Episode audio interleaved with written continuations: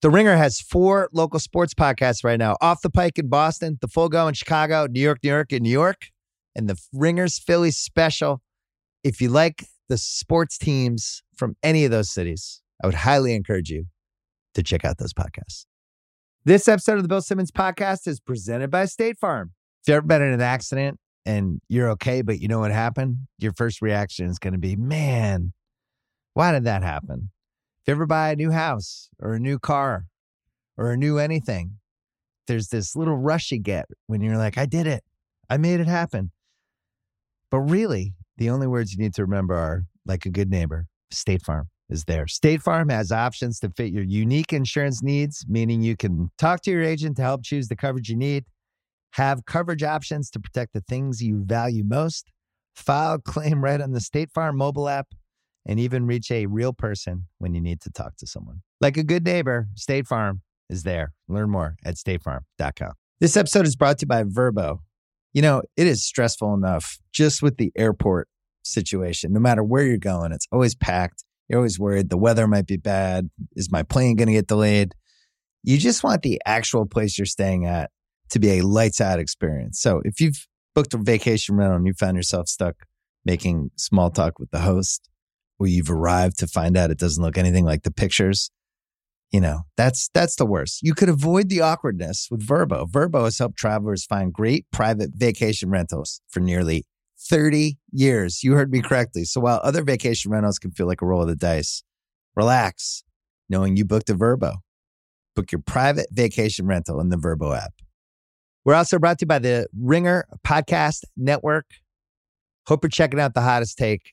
I really, really was firing on all cylinders on Monday with the hottest take about AirPods. I'm so proud of it. Go check that out. I was not on the rewatchables this week.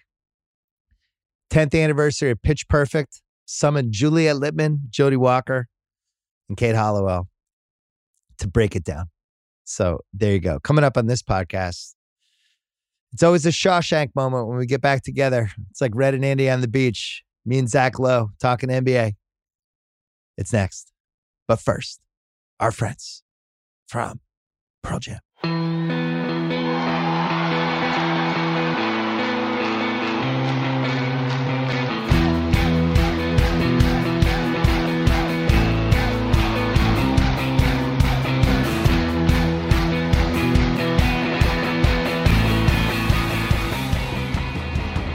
All right, my friend Zach Lowe is here. We used to work together at a site called Grantland.com a long time ago. He's at ESPN. I'm at The Ringer. We're still friends. Occasionally, we do home and home podcasts. He is on mine right now. I'm going on his at the end of the week. We like to do dumb gimmicks when we go on each other's podcasts. You came up with this gimmick. Explain the gimmick. I, I, I just called it Are We Sure? Are we sure that piece of semi NBA nerd conventional wisdom is true? Or are we sure that this thing that I strongly believe is not crazy? Or just are we sure? It seemed like a good Simmons gimmick. Are we sure LeBron is going to finish his career with the Lakers? I didn't do that one because I listened to you yeah. and Brian last week. So you hit that one hard. But you know, are we sure? Dot, dot, dot. Are we sure? Dot, dot, dot, question mark. Yeah. I'm going to give you, I'm to give you uh, the first Are we sure? You go. We'll oh, alternate. I, I was really tempted to do are we sure Boston isn't screwed? But I'm just gonna I'm gonna skirt that one and we're gonna go somewhere related. Bill Simmons, are we sure that this isn't the year of the Philadelphia 76ers? Oh, I had that one too. are we sure? I had where is it? I had are we sure Philly shouldn't be the favorite in the Whoa. league? Yeah. Whoa. Even stronger. Because like, on FanDuel, the Celtics are the favorite. And uh, and like the Nets are right there. Well, I think part of it has to do with where they set the odds and they want people to bet on it. But I, look, nobody is going to be more suspicious of a James Harden led team than your friend Bill Simmons. I like everything they did. Even the PJ Tucker contract, which was too long, and by year three, that's going to be whatever. It's a one year deal that's going to be three years. But he makes your team wuss proof. You have him on your team. You you guys on the team can no longer get away with things. And I do feel like for the Harden evolution, he's going to be important. I also like Harden did look like he was in shape, right? You watched that. What did you think? did or did not at the end of Did- last year or now? No, right now, when he gave that press conference and the whole thing, like I was actually a believer that he's in shape. I, Sure. I, I mean, uh, that's great. I hope he's in shape. It's his job to be in shape. We'll see if he's in shape by but by the end of the year. But yeah, he looked he looked good. You know, he Uh, looked good, and I actually thought he had some playoff games where he looked. I think the old James Harden is dead, and we all need to get over it. Houston Mm. Harden, get get by anybody like that's not coming back, even if the hamstring's okay. But he had some games in the playoffs where he looked like he could still do enough do enough to at least get get inside, get inside shoulder position, do enough to get to the rim. He just needs to do do his slogan for the year should just be do enough. Do it like when it's elimination game time, when it's 2-2 game 5, the whole season is at stake. I don't I don't expect 30 and 12. I don't expect step back threes to be ra- just just do enough to to to help a little bit. That's all. 23, 8, and 7. Yeah. And you're great. and you're psyched. 18 12 and i didn't just sort of stand around as the game unfolded around me as if i were plotting what my post game plans and where where i was going to go on my first vacation. Just just just that because he's still pretty damn good. I think he's still going to be an all-star this year and in the conversation for third team all nba and the talent around him is is this is i think this is the best team top to bottom of the Joel Embiid era. The only one that's Oh, close yeah. is the is the is the Butler one. And I went through that last week. Six, seven, and eight in postseason minutes on that team are Mike Scott, James Ennis, and Boban. Like that's sick. That's your next three guys. This this is team is loaded. Couldn't agree more. I also I never sold my my Thybulle stock last year. It cratered. It was like Bitcoin. And I watched the market crash and I watched it and I was like, you know what? I'm holding on. I still believe in guys who can be elite defenders and might learn how to shoot three. There's been some good Thybulle buzz. At some point, I'll figure out if it's Thybulle or Thybulle. I just call them both. I alternate depending on what kind of mood I'm in. Um, and we both really like Melton. Mel- Melton's, To me, Melton's it's like- good. you we look at it the same way in a lot of respects. I just like give me playoff series guys. Can you play in a playoff series? I come out of every playoffs and and I look at my own team and some of the others and it's like, could you have played in that series? Melton's a playoff series guy. I still feel like Thybulle's a playoff guy. And then we know PJ Tucker is. And the thing with PJ Tucker, especially against the Celtics, is he's going to do all the PJ Tucker stuff. He's going to do all the stuff he did in the Miami series. And eh, honestly, other than Butler, has Embiid even played with a guy like that? A guy who's tougher than him? It's really just Butler. And and they've missed that kind of that kind of personality. Now, whether Melton's a playoff guy is is up for debate because he kind of fell out of the out of the rotation for. But I'm just saying what what run. he what he brings to the table is stuff I want in a playoff series. Well, well I can I can swear on this podcast freely, and Yes. so w- uh, when I talk about what Melton brings to the Sixers, I have to talk around it. What he brings to this team is a fuck shit up guy, and they need a fuck shit up guy because they can be like slow and sluggy, which is not Mm. even a word. They just need like he comes in there and he gets rebounds and he flies around and he gets steals. This is like a really bad rebounding team outside of Embiid. Tucker will do the same thing. Offense, he's a sneaky good offensive rebounder. Just goes in there and trucks guys on the baseline. They needed a fuck shit up guy, and Melton Melton brings that dimension in the open court on the glass. Yeah, look, I mean, the case against the Sixers is Health, one conditioning. One, Embiid, Embiid's always injured, which is like they're but they're always like he gets elbowed in the like. What am I supposed to do about him getting elbowed in the face? That's not anything to me. Harden crapping the bed when it matters. Well, we know. Well, I'm just factoring that in, and I still think you could say they're the favorites, even when we're factoring in the James Harden crappy playoff games.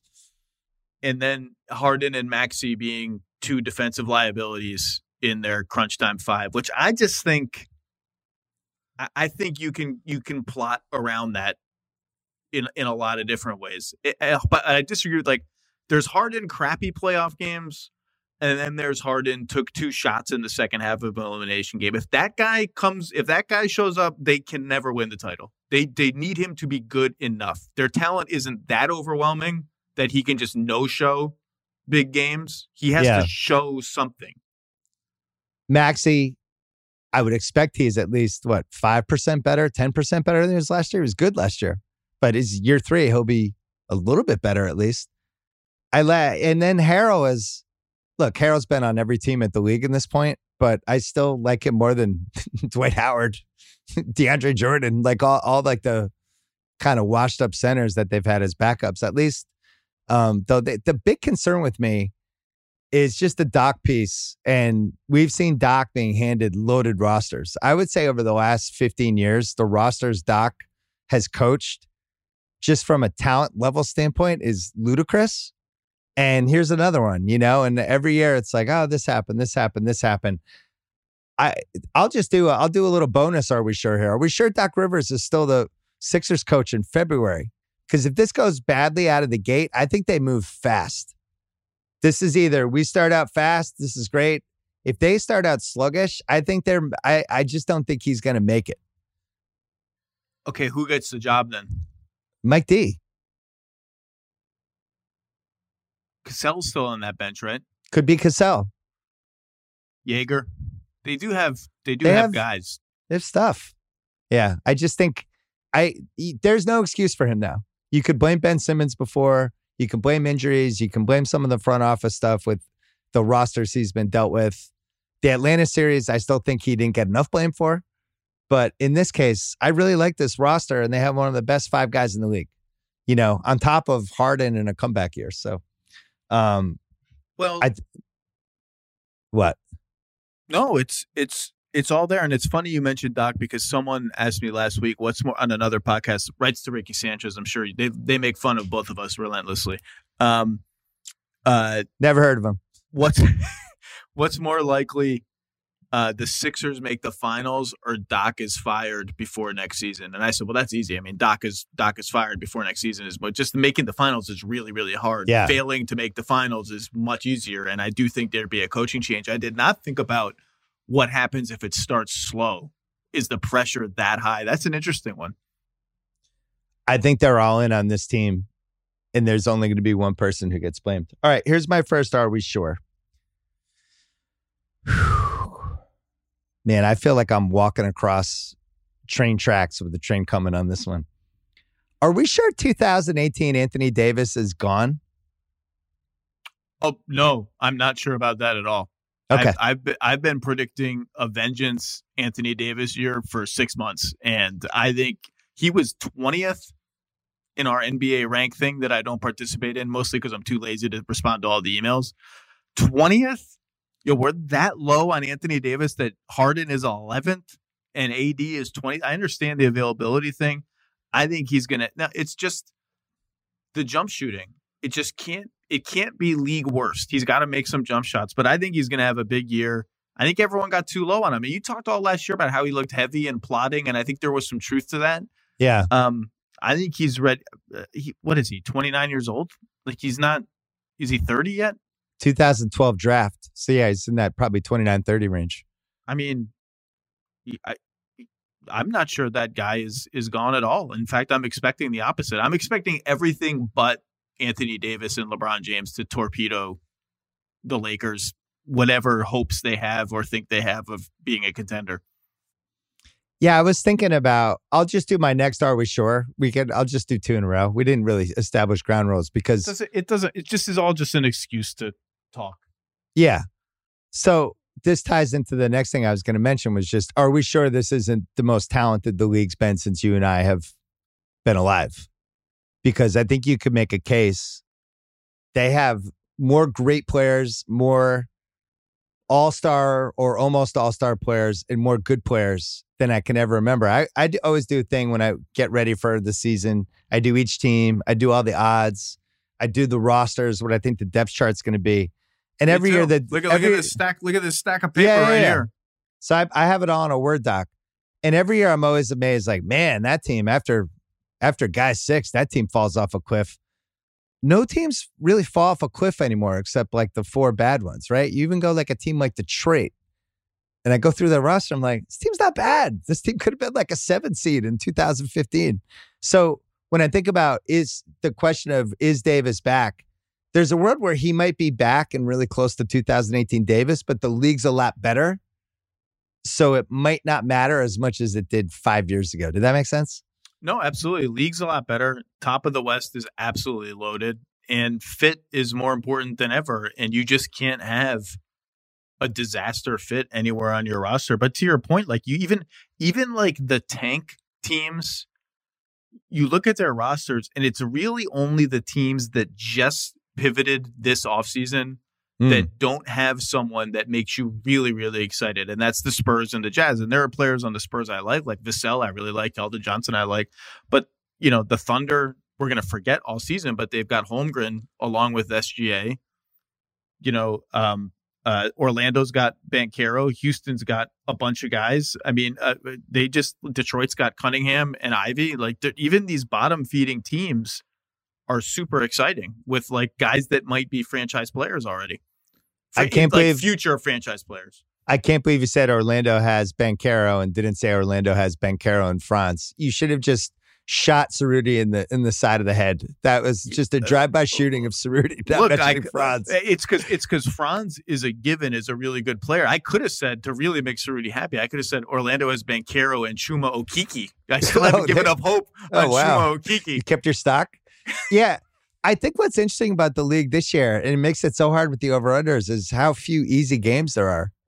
Like, Especially oh, the East. There's Detroit's coming to town. Oh, cool. Well, in the fourth quarter, they're gonna have Cade. They'll have the one out of four Jaden Ivey gets hot game, and then Bogdanovich, who is still a really good offensive player. The random Saddiq Bey hits 40 points game. Um, I just we House and I were saying on Thursday, like the Wizards team, which their over under is like 40. And I don't think people think they're anything more than a playing team. But if you put that Wizards team in 2015, I think they would have been like a five seed. I really do. So top to bottom, it's important. And then for from going back to the Davis side, there's more big guys than we've had. It was more impactful to have somebody like him in 18. I'm impressed by the length of some of these teams. You know, even like, did you see Wiseman last night? Did I saw the first game. I didn't see. I didn't see. I saw the good game, not the game he fouled out and had eight points. Yeah. So you just you see him on a basketball court. The guy's fucking big. Like eh, we just haven't seen him in a while, but there's a lot of athletes with size in the league in 23 on top of all the shooting, all the other stuff. And I, I think it's gonna be a really hard year to predict the middle class. Here, right? here's a hot take that's not even a hot take as long as we're on the subject of these teams. I think one of Orlando and Detroit is finishing ahead of both Washington and Charlotte. Washington and Charlotte are like the WTF teams for me in the East. Like what what are these what are these teams? Where are they going? What are they trying to do? I just what is this collection of talent adding up to? I'm I'm just I'm I'm I'm not that excited about either of those teams. I guess in, Indiana is really going to be the only easy out in the East if and when they make like one trade, and even now they're kind of an easy out. Yeah, and it you what did you were you the one that reported that the it was Buddy and Miles for Westbrook and the two picks and the Pacers would have said yes obviously and the Lakers came I think a lot closer to doing that trade than people realize. But I think I actually think it was the right move to hold off because you just never know by the time you get to December what what situations are going to become unhappy, what players going to come available and I really like Turner and I like Hield, and I would have done that trade just to dump Westbrook. Um, but I also think Indiana was probably. Do you think? First of all, do you think Indiana just says yes to that, or do you? Because they're taking a forty-seven million dollar contract back. I do. I think two unprotected Lakers picks. They're saying yes, and they're just going to deal with Russ, whether buyout, John Wall style wow, agreement, whatever. I just think I think the two unprotected picks are just viewed as gems. What is the actual price of an unprotected pick then? So you're saying an unprotected pick is worth twenty five million dollars? Dollars, yeah. That's a, that's an interesting way to look at it. I think it's worth. I guess you have to look at it now. Like, what what's the cost of not trading Miles Turner and either letting him go right. for nothing or re-signing him on some exorbitant number? I mean, there's all sorts of costs and and benefits. I think those two unprotected picks are really, really high valued because LeBron will be, you know, what is it, gone by the time the last one comes, you know, unless something, unless he's truly this unprecedented mid 40s Tom Brady NBA guy. But yeah, I think they would do that deal because what else are they going to do? And then it's not only that deal, it's then they become the absolute odds on favorites for the worst record in the NBA in a, in a year where that's extra valuable. Yeah, because the big variable this year is there's two guys, not one. So Some you can say there are four. Right. Well, we know we have two, and there might even be more than that because there's always that third guy that emerges. I'm glad Wemby, you mentioned. I mean, you- you've mentioned this. Wemby just doesn't even look like a real thing. It it it, it it's a, like he's seven three or seven four. I was talking about him with somebody the other day because my son and I were watching the YouTube clips. my son was saying how this was a player he would create in 2K. Like he he he has a guy that he created that's like 6'10 and is a rim runner and all this stuff, but this guy is absurd. Like you wouldn't even be able to have enough coins in 2K to create this. And you watch it and it really does seem like he's been CGI'd. Like he might not exist until he's in Vegas tomorrow. I'm not going to be until I know people in my life who have seen him in person. I'm not positive. It's like Bigfoot. I just don't know if he he's a real person. But he he's like A plus on every single part of basketball. Like his shot blocking is like if if uh you know Dikembe Mutombo could move more, and you just go on down the line. It's like what is this guy bad at? Where did he I- come from? I'm surprised. Conspiracy theory, Bill, and may, I, maybe I've missed it. I haven't listened to every one of your podcasts because you'll Yeah. you'll throw in an NBA aside on an NFL podcast that Yeah, I maybe yeah. will skip. I'm surprised conspiracy theory Bill hasn't come out and talked up the Wemby to the Spurs dominoes that are starting to line up as the NBA. Because conspiracy theory Bill would would see it. He would see model franchise pop on Oh. the way out Duncan. model franchise falling on hard times did everything right the poster child for doing everything right that small Mm. markets can survive one year tank tony parker france connections it's all it's all there it's all there not condoning it i'm just saying conspiracy theory bill would see it the best ever was when they gave New Orleans Anthony Davis. That was my favorite. see i'm th- now we're getting Wait, back now we're getting you- there But you've been in the room every year when they do the lottery. I, you've I was in the room single-handedly that year. dissuaded me. Yeah, you've dissuaded me. I was in dissuaded that me. room yeah Man, if they could figure out how to rig the lottery, what a scandal. Uh, let's take a break more and we'll do more Are We Sure? Start the NFL week off right with a no sweat same game parlay every Thursday from FanDuel, America's number one sports book. Every Thursday night, whether you have an account already or if you're new to FanDuel, you will get free bets back if your NFL same game parlay doesn't hit. What's better deal than that? Same game parlays. Perfect way to combine your bets for a chance at a bigger payday like on Thursday night. Colts at Broncos. I'm going to tweet my same game parlay for this on Thursday.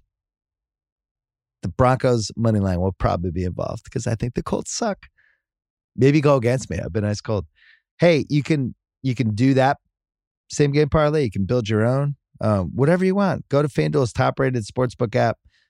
Bet the NFL every Thursday night, by the way, with a no sweat same game parlay. And FanDuel's new live same game parlays allow you to continue building SGPs. That's what we're calling them now. Even after the game has started, sign up with promo code BS if you already don't have an account. That is promo code BS to get free bets back. If your SGP doesn't hit, make every moment matter more with FanDuel, an official sports betting partner of the NFL. You must be 21 plus in select states. Three plus legs, minimum $1 bet required. Refund issues, non withdrawable free bets that expire seven days after receipt. Max free bet, $5. Restrictions apply. See terms at sportsbook.fanduel.com.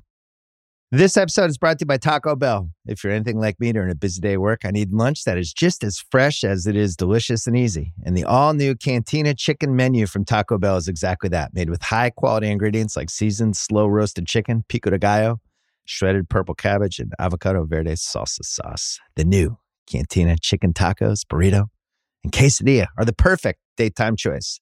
Try the new Cantina chicken menu at Taco Bell now. All right, you're up. Give me your next Are We Sure? are we sure the milwaukee bucks aren't the obvious favorite to win the championship Mm. Mm. Th- Are we sure they shouldn't have won last year? It's a pretty fluke thing with the Middleton. yeah I guarantee Golden State did not want to see the Milwaukee Bucks with Khris Middleton in the finals.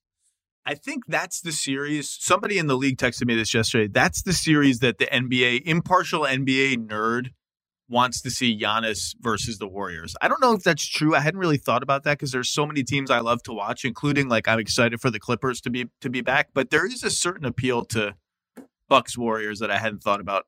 I'm in answering my own question. I'm picking Milwaukee as of now to win the title. Mm.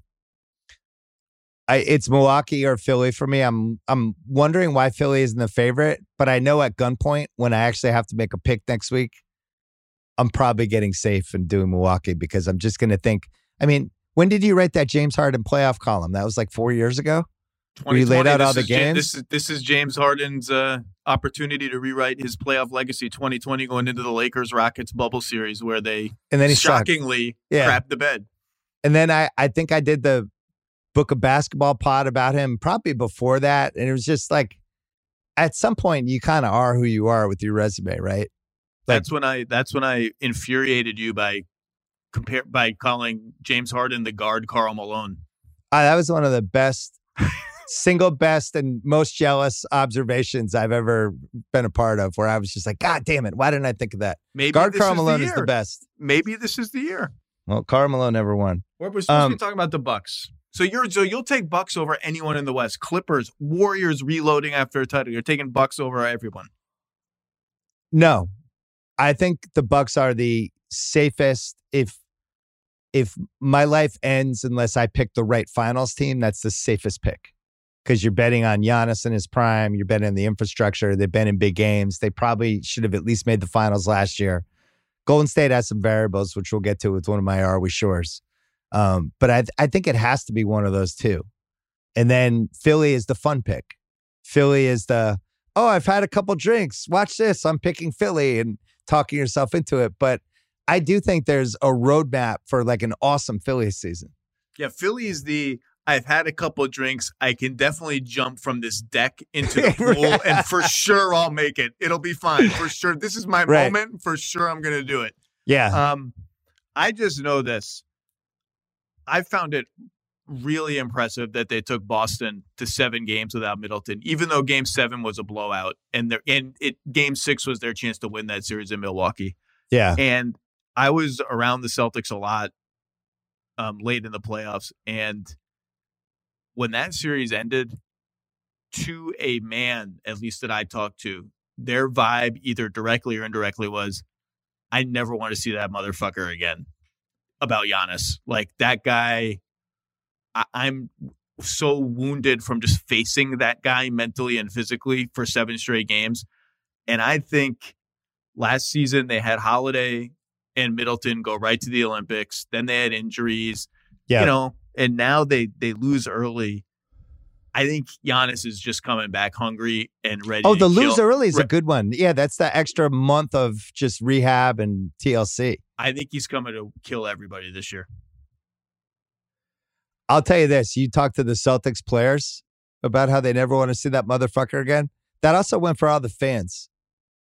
I want. I needed like a week break after that series. That was the, one of the single scariest experiences I've ever had in my life. Just having to play that dude in a playoff series. There's nobody like him.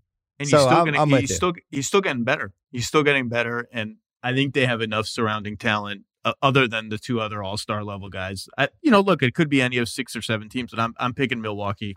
And I and I was saying that before the Celtics kind of went haywire. I hope one of your Are We Sures is about the Celtics at some point.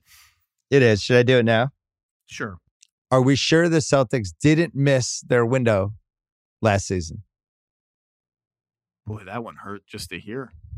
That hurts. Listen, I know it hurts your soul a little bit to see that. What makes you think that? Because the team, let's just say, let's just assume Robert Williams comes back totally healthy. He's completely fine. He's two knee player. surgeries in five months.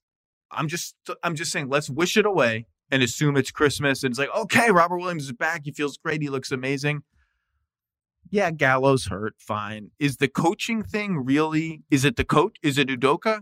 Is it what's happened there and the chaos resulting from that? So here are my fears in order. I thought they overachieved last year, and I think I think Milwaukee would have beaten them with Middleton, but they got by Milwaukee because Middleton wasn't there. I think Milwaukee healthy. Now you could say the Celtics didn't have Robert Williams for, or they had an impaired Robert Williams. Game seven came down to the Bucks said Grant Williams is going to have to make eight threes against us. yeah, we're out. We're out of answers after. yeah, games. we're out this of answers. This is the our last move is Grant Williams in a game seven on national TV in front of a really tense crowd. He's just going to have to keep making threes. And guess what? He did. And then he never did it again for the rest of the playoffs. And you think about that, you think about that Middleton was out. Middleton always kills the Celtics. So you have that piece. Look, Udoka had an incredible impact on the team, on the players, on the organization, on the culture. Um, and to just say they can run it back with a different coach, I think belittles the impact that he had just as a basketball coach. I'm not talking about, I don't know what happened. We still don't know what happened behind the scenes. There might be more stuff coming out. Um, but I just losing that guy is not a plus. It's just not. He he gave them. I thought he was the toughest guy on the entire team, and that team could get pushed around. Draymond sniffed it out in game two, and once he sniffed that out, that series eventually was just never the same because Golden State knew that they were just a little bit tougher. Ime was the toughest guy the Celtics had. So there's that, and then you know there's real expectations this year. Last year there weren't they're the favorites right now, you know, and, and, now it's like, could Tatum be the MVP? there's a different level of baggage that comes with making the finals, and it could be either a good thing or bad thing, and I don't know how it's going to play out. So those would be my three things. And I think Gallo, look, he was going to be the ninth man, but that was a really important piece for them. That now they're relying on Sam Hauser potentially to fill it. And by the way, it's not unrealistic because they're betting on the history of the Duncan Robinson. You love all these guys. When Steve Novak could play in playoff games, like there's these mid 20s white guy shooters.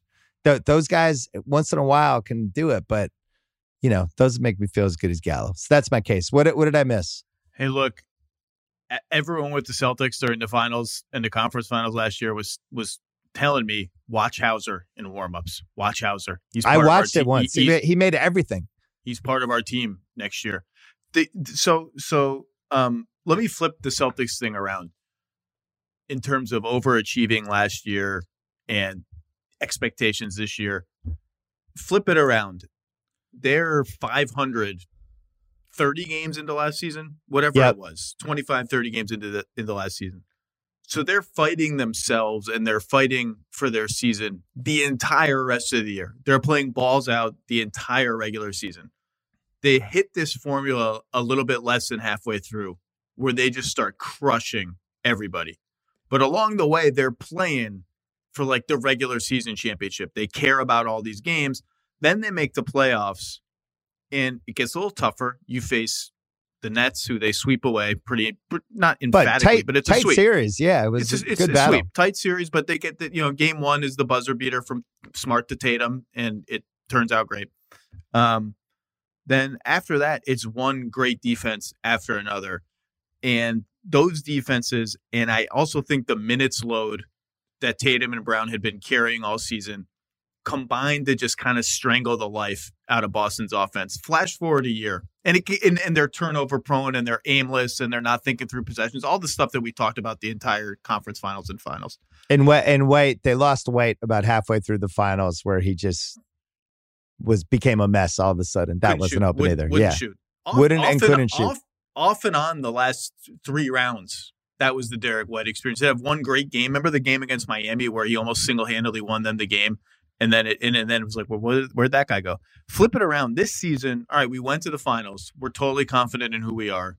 We don't have to go balls out in the regular season. We're going to play the long game, and whatever role fatigue and inexperience played in our unraveling offensively, not defensively. Defensively, they were they remained pretty damn good the entire playoffs. Agree. That's not going to happen to us. We're better prepared for that this time around. I'm actually optimistic in that sense uh, about the Celtics the coaching thing is just it's so hard to quantify but i'm with you it, it just it can't be nothing. It can't have no negative impact on the team. It's just a matter of how long it lasts and how they fix it but it is it's got to have some consequence to to their culture. Well and then on top of it just it's going to play out a certain way and it's going to be a story until there's resolution and i don't love that piece of it either and i think the east is better. That's as we talked about before like uh philly's going to be better Milwaukee's going to be healthy again. And did you have a Toronto? Are we sure? Uh, no, because I'm I'm you you you hit me with Toronto because I'm all right. Couldn't be higher on there. I, I think I'm as high on the Raptors as like anybody could be. Are we sure Toronto and Denver shouldn't be in the one seed discussions for the regular season? Wow. Yeah. Yeah. I just did that. okay. Okay. That escalated. That escalated beyond. beyond was that? Did I break your brain? Was that my well, first brain break? Denver's an easy, an easy. uh I, I don't even remember exactly how the question was phrased, but Denver's an easy, like, absolutely, they're going to be in the one seed race. Denver's awesome. I don't understand why their over under is 49 and a half. It's a complete no brainer. They're, they, Yeah. they could, they're going to crush that. Toronto was the one seed. So they won I- 48 games last year. What's the one seed in the in the East? It's not I mean, 60. It's, yeah, I was going to say it's generally going to be 55, something like Yeah, that, so- probably. So can we get seven more wins out of them with year two Scottie Barnes? You know he's going to be awesome. He's Um, so good. man. Siakam and VanVleet, I looked it up. They missed 31 combined. OG missed 34. This is Um, the year, Bill. This is the year. it could be this the is year. the Anunoby year. He's going to all put it together. Uh, I'm going to be saying. I'm going to be saying this every year. I'm not buying the stock. Um, I do like Otto Porter on this team, and it's weirdly, it's the NBA is so weird where these guys can bounce around and they can land on a certain team. You're like, oh, that like when Bjelica was on the Warriors last year, it's like, oh, that one makes sense. What, what's not to like? He just started in the finals Yeah, and looked completely comfortable in that role. He can shoot, and he's a he is by dimensions and skill a Toronto Raptor. He's a six eight switchable dude. and what do you think? What about the second round pick from last year? Are you buying the? There's some buzz. There's the Danton. What's his name? The guy, the guy from Canada. Dalano Banton. Banton. There's some Banton buzz about six nine, can play multiple positions. You might see him out there. I, I never know what to believe with Toronto because every time they do this, the guy ends up being good. We're like, oh, so and so, and then oh, watch out for the Siakam. It's like, all right, whatever. And then it's like, oh my God, Siakam's good. So now So- it's like I see a Banton. I'm like, all right, I'm uh, I, I might be buying Banton stock. I don't know. So Banton had like a 15 game run in the regular season last year where it was like, oh, oh, look at this guy. And Nick Yeah. Nurse was talking him up. That's just the case of can he shoot? Because Okay. he he can do everything else and he just can't shoot or won't shoot. But that I mean, the reason why I you're you're you're almost talking me into it, I just don't think their offense is going to be consistent enough for them to win that many games. They were 18th on offense last year. Backup point guard like they had to play VanVleet to death last year Yeah. to survive on offense. They still haven't figured out backup point guard unless the answer is just some combination of Scottie Barnes and Siakam. And Scottie Barnes making another leap. And I'm with you. I think he's going to be awesome. Well, one thing I was thinking, you you always you were one of the first people that introduced the concept of the five man lineups and the success rate of specific lineups and how that almost always correlated into real success, right? If you're if you're a top if you're a five man lineup with a lot of minutes and you're also really high in the plus minus, that's usually going to translate to wins for the team unless your bench is a complete disaster.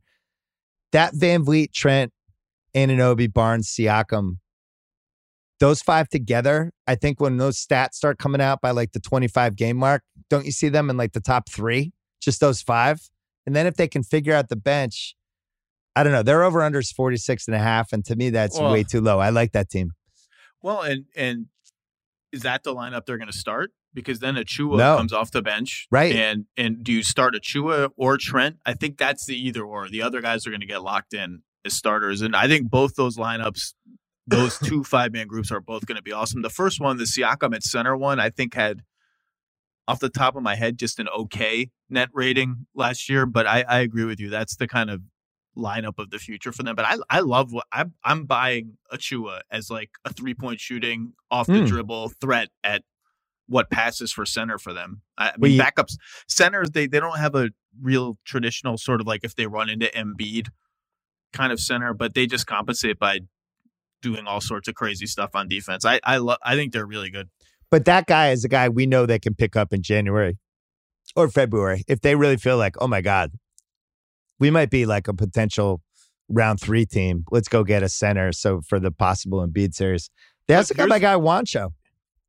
Yeah, that's right. Movie star. I've never quit on Juancho. Neither have I. I, Look, st- here's, I like his game. The six nine three point shooting. I, I'm in. here's the reality of their of the East. There are eight teams where if you went to all of their fan bases one by one and said your team's going to be in the play-in tournament this year, all eight would say that's impossible. You Yeah, hate so our team. mad. How is Yeah. that even possible? Why do you Have hate us? have you seen our roster? I'm like, okay, well, it's just math. Like two of you out of Milwaukee, Boston, Toronto, Miami, Philadelphia, Cleveland, Atlanta, Brooklyn. Did I get them all? Two of those teams are in the play-in tournament. That's just that's just reality. And if you're high on Toronto, like we both are, you know, that's that's another spot. I don't want to say locked up, but it gets harder for the Clevelands and Atlantas and maybe Miami's of the world and whatever the hell Brooklyn is going to be. Like they're just there are only six spots, and then you're in the play-in tournament. One of my favorite bets is Atlanta plus one twenty five to be a play-in tournament team. It's tough. I mean, again, and if you went to Atlanta and told Trae Young that to his face, we play, and we were in the conference finals two years ago, and we just got an All Star guard. Well, you can't tell with me. Can't tell an NBA player anything these days unless you're just praising them profusely. Well, but I, I they want they take Young. everything personally now. All right, fine. Then forget Trae Young. If you just went to Haw- if you went to Rembert and said Rembert Browne and said you're going to be in a play-in tournament, he might say, No, Well, that's not all- fair. You can't say that to an Atlanta fan because they're self-loathing. So they'd be like, "You're probably right. We're probably going to suck." They're they're going to be glass glass half empty. Um, did you have an Atlanta? Are are we sure? "No, I didn't. I didn't. I, I generally was going to do an Are we sure the the two big guard trades were actually a good idea for their teams, just Well, to so- be somewhat somewhat facetious, but somewhat just have a good discussion about the Hawks and the Cavs. So that that was on my list. wasn't Atlanta specific necessarily. I really liked the Murray trade when they made it, and every day I've stared at it and I like it slightly less because I just don't know what your end game is if your best two players are guards, and they're going to have to pay Murray an incredible amount of money two years from now, and then it's like these are our two highest paid guys, Trae Young and Dejounte Murray. Like, where am I going with that? And what's the success rate in the history of the league other than Stephen Klay? Where it can actually win a finals if those are my my two best guys. I just I'm not against the trade. I'm not saying like they shouldn't have done it because whatever. Um, but I keep coming back to that. Just like what is I I think history matters. We have a lot of role models and things to look at at this point. The league's been around for 76 years. So it's like, are you the Hornacek KJ Suns? Is that your ceiling? Like, what's the ceiling? Well, if they if the Hawks hit big with this iteration, it's going to be in part because DeAndre Hunter lives up to the hype as the sort of apex defensive wing and secondary ball handler that they drafted him to be. And I love Okongwu. I think Okongwu is going to make a leap this too. year and be really good. But yeah, I di- I didn't really like the Murray trade for them when it happened. I thought it was too big of a risk. And then the Cavs made an even bigger bet on Donovan Mitchell, and I liked it better for them. And the Hawks that one I would- liked. and the, but and the Hawks fans would justifiably say to you, "Wait a second, this other mid-rung team just gave up everything for a guard to pair with their other guard, and you're praising it. We gave up a little bit less to get an actual all, another All Star to pair with our other All Star guard, and, and you and you didn't love it. I I didn't.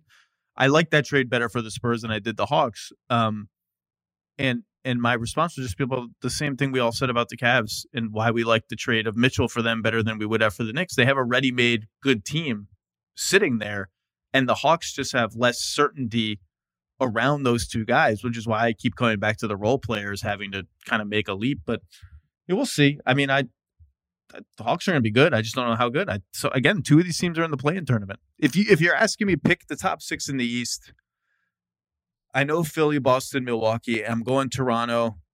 Me too. That's four. It's hard to bet against Miami. I think it's they- hard to bet against Brooklyn.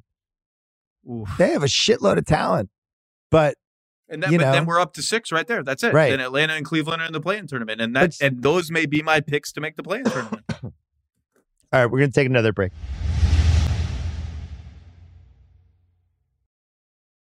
All right, you owe me another. Are we sure?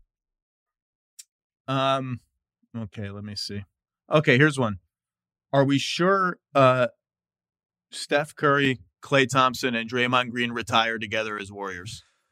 Oh, Or just say all retire as Warriors, because retire together, I guess, implies the same year. Are we sure Yeah, yeah. they all retire as Warriors?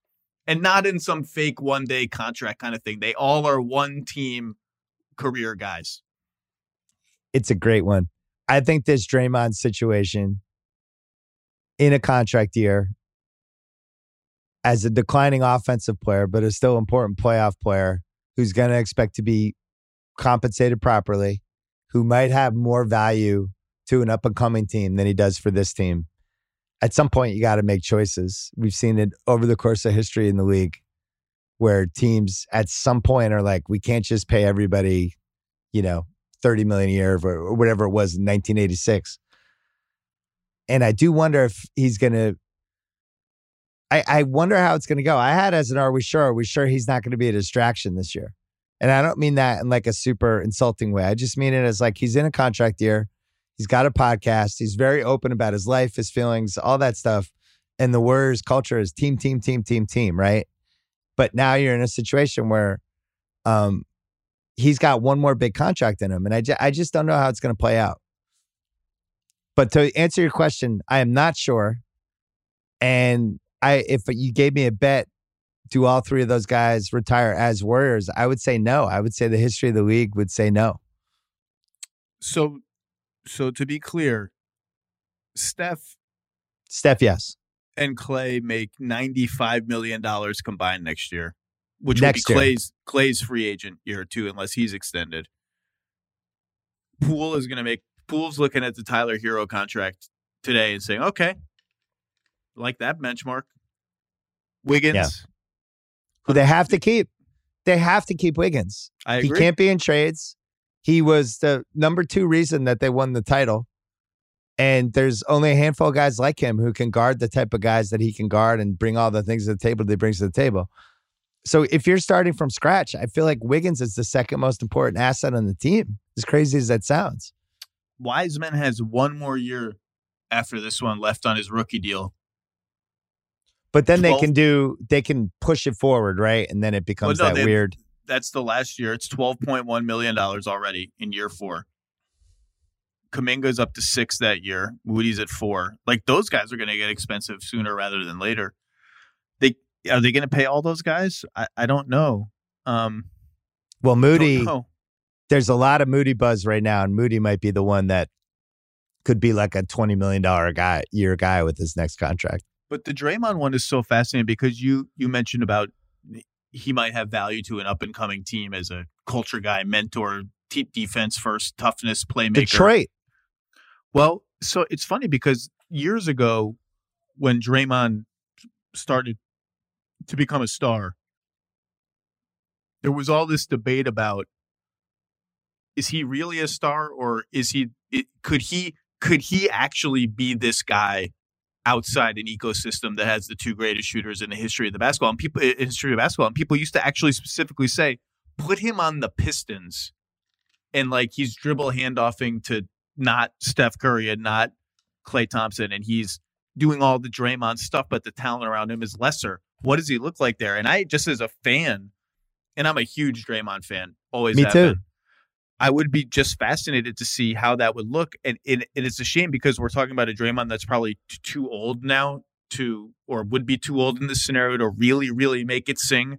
But I always thought my response to that was always, hell yeah, he'd make it work. Like, yeah, it wouldn't be as easy. It wouldn't be as prolific, but you put him on Portland with peak Dame, you put him in, I, I think his skills absolutely translate to lesser players and would elevate those players. It would Yeah. be fascinating to just see it though, because he got criticized as sort of a, a product of the Warriors and not a star player in his own right. And I always thought that that sold him short. hundred percent agree. I just wonder what his next three to four years look like. I keep going back to the Ben Wallace contract that the Bulls signed. But it's like we got Ben Wallace, and they got Ben Wallace a year too late, right? Where he was this incredible athlete, intangibles guy, should have been the 2004 Finals MVP, and um, and I think was the best player in that entire playoffs. And uh, and then all of a sudden the Bulls, he wasn't Ben Wallace anymore, you know. And I think for these intangible guys that you lose a little bit, it, it's a lot when you don't have any offense to fall back on. So I don't know how that plays out, but I do think like for a team like Detroit, maybe even a team like Atlanta, a team that recognizes stuff that he's good at, he might be worth way more money than Golden State wants to pay. I just wonder how he's going to handle it during the year because he it's going to be a respect thing for him, and it should be. He's won four titles with them, and his attitude is going to be, "I'm Draymond Green, take care of me." Oh, Like, he the- absolutely, he yeah, absolutely. Where's my that. contract? He should. I've won So- you four rings. Where's my contract? So here's the weird reality of the NBA, and maybe it won't apply here because Klay is such just sort of a. I just love being in San Francisco. I love the Warriors. Just want to win. Usually, when players get older and they have to have new contracts, and they they reach the point at which they recognize that their salary is going to flatten out or get a little bit lower, if that's the case. The prior salary still is sort of the defining prior that matters in those talks. So, like Draymond makes twenty six million dollars. Klay makes 43. Why is it not Klay the one we're talking about as maybe he's the one they decide not to not to pony up for? Is it just because of the timing that Draymond is more a more urgent soon issue for Timing. them? Is is it or is it just because you can't separate the Splash Brothers? He's culturally just too I, to me as a fan, as as a person who loves the NBA, loves basketball, you want those three guys to be joined at the hip forever, don't you? Or do you want do you do you want to see the opposite? Like let's see one of these guys in unfamiliar water. I think Klay. It's it's a slightly different level than Draymond because of the Curry connection. Not that Draymond doesn't have his own Curry connection, but just that Klay and Steph thing. Hard to imagine either of them ever ever not being on the Warriors. But with that said, there was Durant buzz. I think you and I both know that that was a little more serious than maybe it came out. Curry finally acknowledged it. They definitely kicked the tires pretty hard. I think Lacob was driving it. And I think Klay would have been the one in the trade. I'm not reporting that. I'm just Ooh. I'm do- doing it by deduction. Who's in that trade? I don't think it would have been Wiggins. And it if you're going to trade for Durant, it had to have been Draymond, Wiggins, or Klay had to be in the trade. You couldn't have patched it together any other way. And I just think, and maybe that's why they never seriously pursued it because that would have been you can't trade for Durant and give up Wiggins and all the other stuff. You know, if you're trying I to win the title. I assumed it was Wiggins, but I Really? that- again I just assumed. I, I have no inside info. I am guessing. I did reporting around this, and I don't even remember if I got that far. It I don't think it ever like, got this- too serious where they, because I think everybody was just trying to calm down Lacob for like three weeks. Settle down, Joe. We're good. That's interesting. Yeah. I mean, yeah, it's got to be someone. It's got to be. It's got to be one, of be the one of those salaries, three. and it's obviously never going to be Steph. How good do you think? What, what's your what's your temperature take on the Warriors this this? I mean, regular season is one thing because they're going to pace themselves, but like this season, season, what's your temperature take generally? I At repeat chances. that 42 win projection was absurd. Oh, I think Uh, even even Kevin Pelton, who's who's Yeah, look, the engine that, spat knows that out. Yeah, yeah, Yeah. Because it doesn't factor in a whole bunch of things, including Klay a year removed from coming back and Draymond in a contract year. Who Draymond could be awesome this year for all we know. I think Moody's going to be a big piece of this season.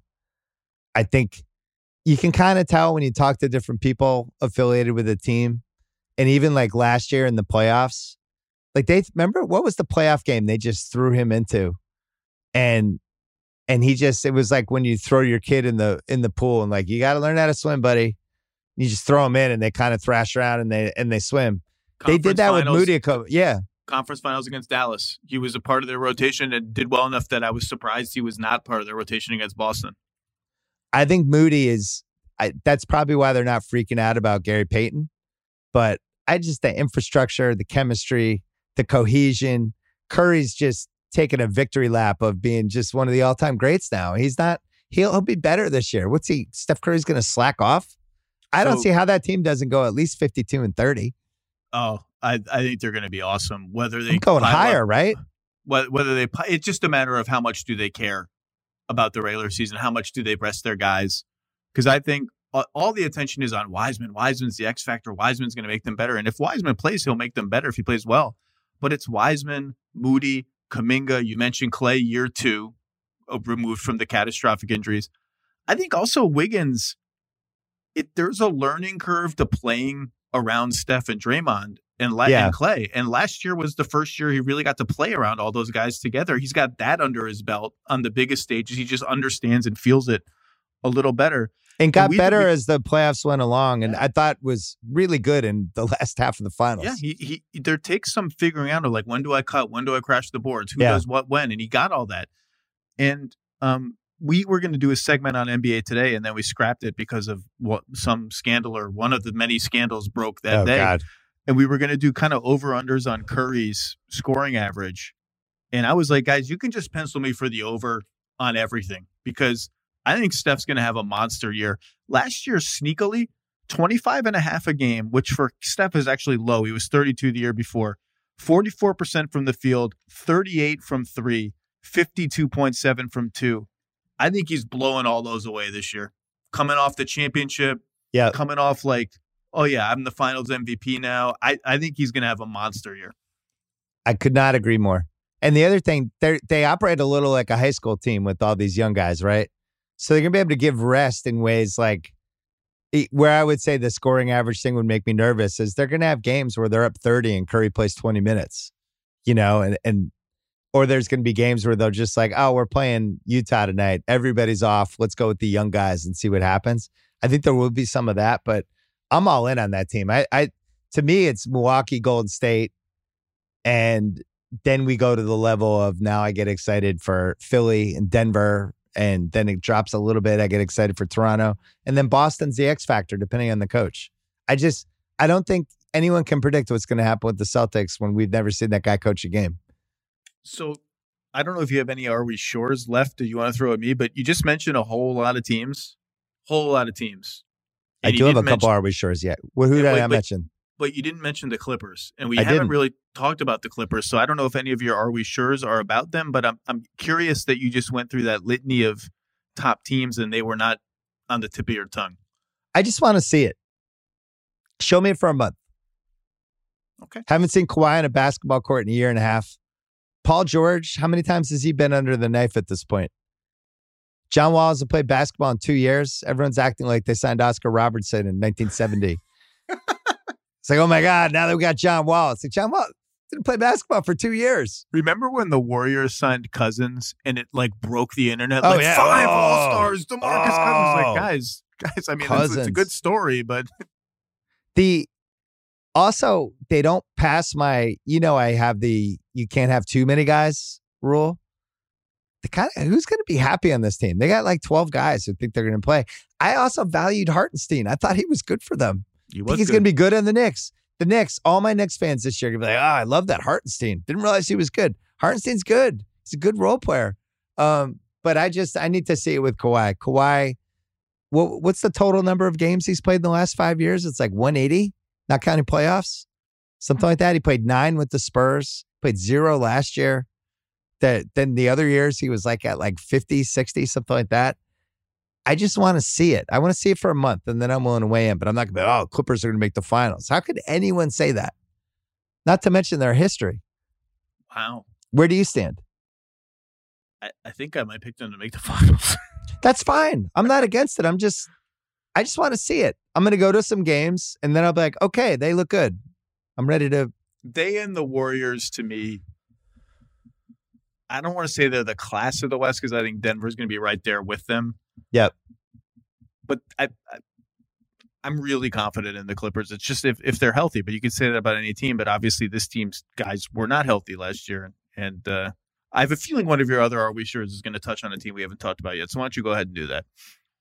I have the Kawhi stat for you. Last five seasons, how many minutes do you think he played regular season? Total minutes combined Five, five seasons, seasons. combined minutes, including his last Spurs season. Four thousand eight hundred and seventy-two. Oh, you went low. It's 5,800 is the answer. I was gonna say yeah, okay. I, I went I went a little lower at the last minute. I was gonna start with a five, but I went lower. So if Pretty the low. Clips are if the Clips are going to be a title contender this year, that's 62 games for Kawhi playing 34 minutes a game. It's 2,000 minutes. Just pointing it out. No, it's Uh, fair. It's fair, and I, I'm building into my clips optimism. Kawhi and PG are going to play 110 games combined. That's all. And and and and we've seen before that maybe they suffer some chemistry development issues because of how often they sit and how they stagger them, so that one plays, the other doesn't. I mean, we'll see. It's all these are fair questions. I have an Are We Sure that's going to put an absolute smile on your face. I can't wait. Are we sure Jokic can't win three straight MVPs? yeah, I'm pretty sure. I don't think he's going to win three straight MVPs. Let's talk it out.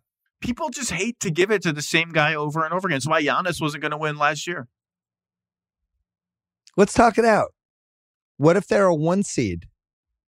What if they go like 60 and 22? And what if all of his stats and everything else, what if he's like 15% better than he was last year somehow? All of that is very possible. And yeah. Like, their team's way better. He was playing with the freaking Washington Generals last year. Oh, they're they're absolutely loaded, loaded for Bear. And to your point about his numbers, I just don't think people realize the kind of statistical territory he's going to be in if he just if he puts up five more seasons that are like 90% no, of stupid. what he did last season. Yeah, it's, it's, it becomes it's, stupid. You're be into absolutely bonkers historical territory. No, it, it's almost like we almost have to split the errors and just go 2000, 2012 pre. Basically, the the year that we started working together, 12, 13, when Curry starts hitting threes, you almost have to like, uh, the league stats should just be different from that point on. Denver right now, their over under is 50 and a half. They are 20 to 1 to win the title, which I think are the single best title odds. But you just look at the look at the rotation. Murray, Caldwell Pope, Porter Jr. if he's healthy, Gordon Jokic, Bones off the bench, the immortal Jeff Green, Bruce Brown, who Bruce was Brown. in a bunch of really big games over the course of the last couple years. Little Ish Smith action, action.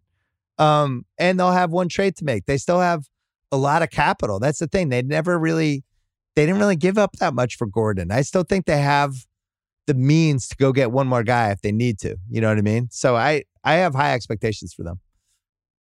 I'm not sure. I'm looking it up now. I think they're out of picks to trade as of yeah? now.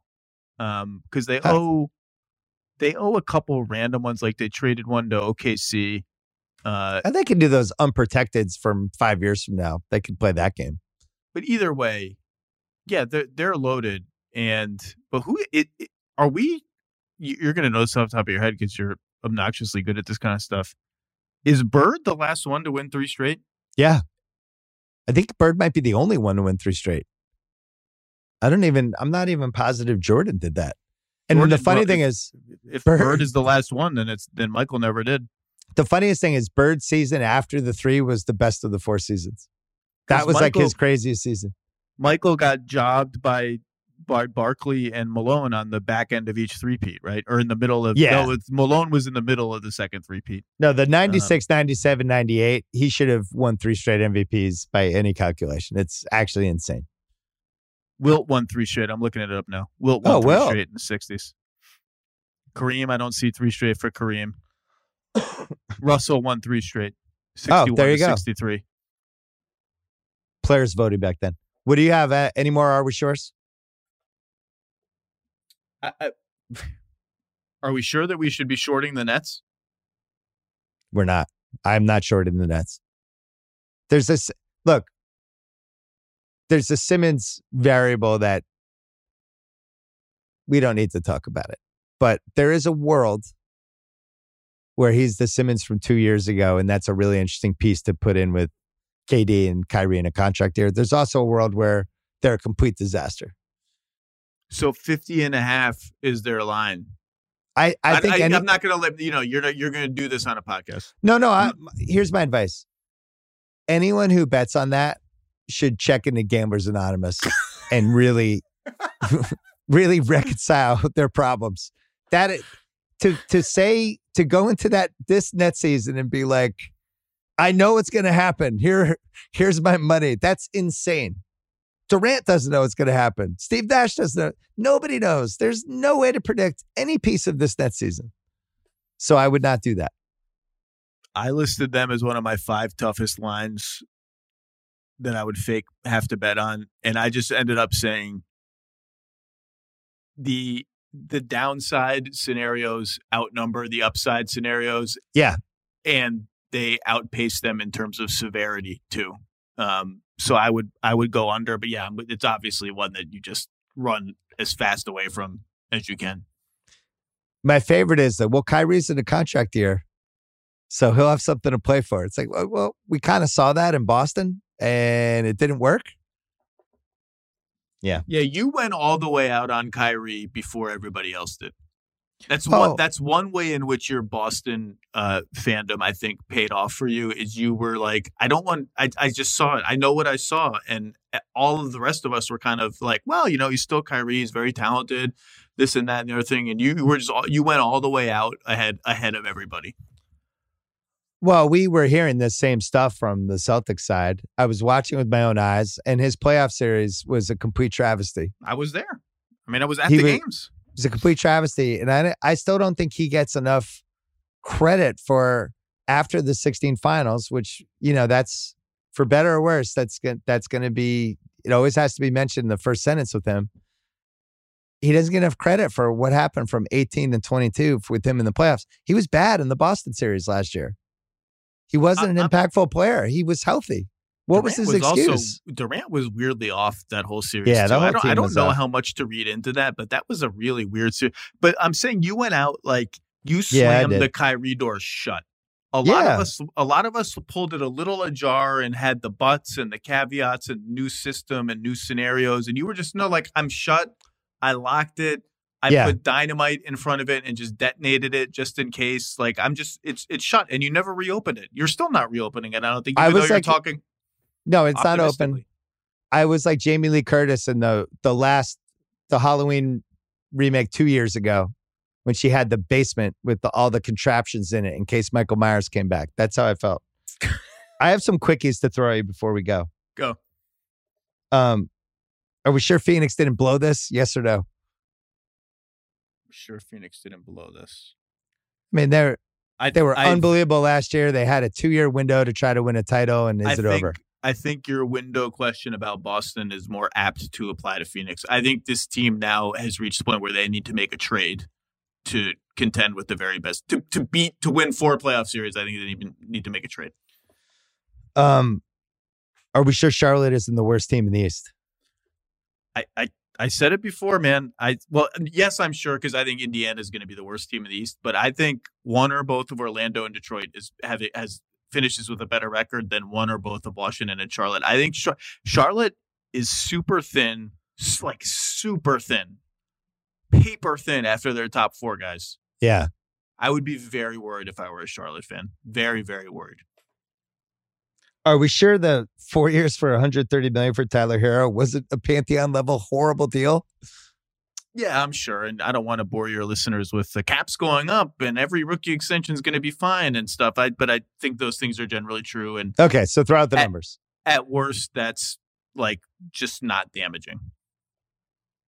Are we sure Sacramento's not going to make the playoffs? Oh, well, play uh, playoffs. I guess once you're in the play in, you have a shot, You have a shot. a decent shot. So I'm I'm I'm not sure that they're not going to make the playoffs. I think they're penciled in as 11th, and I'm I think they're much closer to being a 500 team than a 32 win team.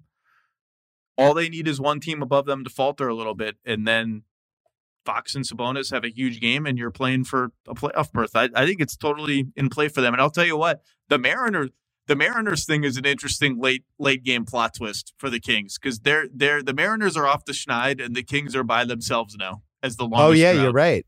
I think the Keegan Murray pick might actually be really good, and I think he might be good right away. But And great in summer league. I am uh I'm bullish on their league pass potential. So who who do they who do they leapfrog to get out of 11th? Your common answers would be Lakers or Portland, maybe New Orleans. I, I don't know I- who you.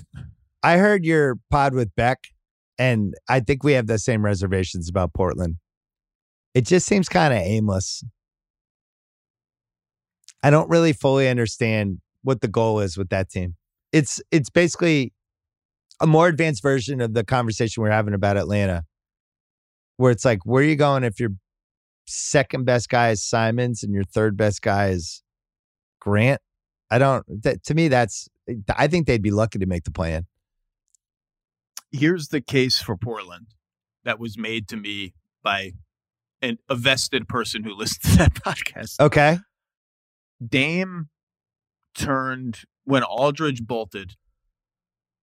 and Wes Matthews was gone, Batum was gone. Dame turned Al-Farouq Aminu and Mo Harkless and Jusuf Nurkic or blah blah blah into a 50 win team. Way weaker And- league though. Way weaker. Weaker league, fine. And and now we've surrounded him with we're not deep. Backup center is a problem. We got some question marks. We realize that. But now we've turned those guys into like guys who can make plays off the dribble when Dame passes them the ball. Younger guys, more athletic guys. Blah blah blah. Yeah, you for the people listening, Zach on the pod with Beck made the point that um Simons' catch and shoot stats Outrageous. are actually like Klay Thompson esque. Yeah, I used Um, the word blah multiple times to describe Portland. Blah. And by blah, I just meant like 500 ish. And I just don't really see Yeah, anything gonna, that sexy about it. And blah did not go over well in Portland. well, I'll I'll say it too. I think they're gonna be blah. Before we go, I just want to read you these odds. Are we sure these are the right odds? Okay. This is on FanDuel for the Southwest Division. 'Kay. Memphis is plus 105, so basically even odds. Dallas is plus 145. And New Orleans is plus 350. Woo! Should New Orleans be that far away from those other two teams to win that division? Because I personally do not think they should. Hell no. I'm really high on the Pelicans. A lot Me of too. a lot of the a lot of how proxi- uh, how much proximity you want between those three odds depends on how many games Jaren Jackson Jr. misses. Because I do think there's just something in the water in Memphis where all these other teams get like tired and bored in the regular season, and Memphis is just coming in every night like, oh yeah, we get to play. Yeah. well, t- we get we get to play. We're excited to play. We're taking it to you, and in the regular season, that really really matters. Yeah, that the Jackson thing really concerns me. Anytime they put the 8 to 12, 6 to 8, 10 to 12, it's always like 4 weeks longer. I've heard Right? some op- I've heard some optimism, burbling optimism, nothing official, nothing close to official that it might be let's just say not on the long side Okay, good. of the timetable, but um it's it's concerning and I think New Orleans is like a 48-ish win team. It's certainly one of the high ceiling teams we have because there's a world where they come in with Zion and it just looks really good. And people are like, wow, I forgot how good Zion was. And oh my God, look at these other guys. And Jesus, Herb Jones. And it just goes. One of my are we sure is that I deleted because I thought it was too facetious and uh, unintentionally inflammatory because I don't really believe I want to be clear I don't really believe the underlying premise of it but I wanted to throw it Yeah. at you was are we sure Zion is worth the hype It's a good one. I will say what the stuff he was doing two years ago was absolutely electric. So Yeah, I would say I'm- yes. I'm pretty sure Like, yeah. like he was some combination of Shaq and Bo Jackson two years ago like there was just Yeah. nothing you could do with that guy around the basket so my answer was as an offensive force absolutely worth He the hype still might be that guy. If he's Yeah. that guy, yeah he's worth the hype yeah. So I I, think to test you out I think that division's wide open. I was surprised that New Orleans was considered like almost an afterthought. I feel like it's it's a battle between those three. All right, we're ending the Are We Sure? I am going to be on your podcast at the end of the week, and we'll do another gimmick. We left a lot of stuff on the table. It was great to see you, my friend. Thanks Will for I coming on. Will I see you at Staples uh, opening week of the season? I think you will. Yes. What What is the Clippers? Who are, who are they playing? I think they. I think it's LA LA opening week. I think the Lakers Oh, open yeah. in Golden State and then they come back for LA LA. I think. I think. I haven't checked. One of the things from last spring was like the realization that oh yeah, live basketball is fucking awesome. Yeah, it's a good time. going to those playoff games again. It's like, this is great. I'm having a great time. I love going to live basketball. Please have more games. All right, Zach, I'll see you later in the week. Thanks, buddy. All right, that's it for the podcast. Thanks to Zach Lowe. Thanks to Kyle Crichton for producing. Thanks to Dylan Berkey and Steve Cerruti as well, who stayed with the podcast even after Zach forgot to mention Franz Wagner. Uh, I will be back on this feed on Thursday unless I'm dead from bronchitis. We'll find out. It's day it's day six for me being sick. Probably not a good sign. This could be it. Look, I had a great run. Uh, thanks for everything. Thanks for listening, and hopefully you see me on Thursday.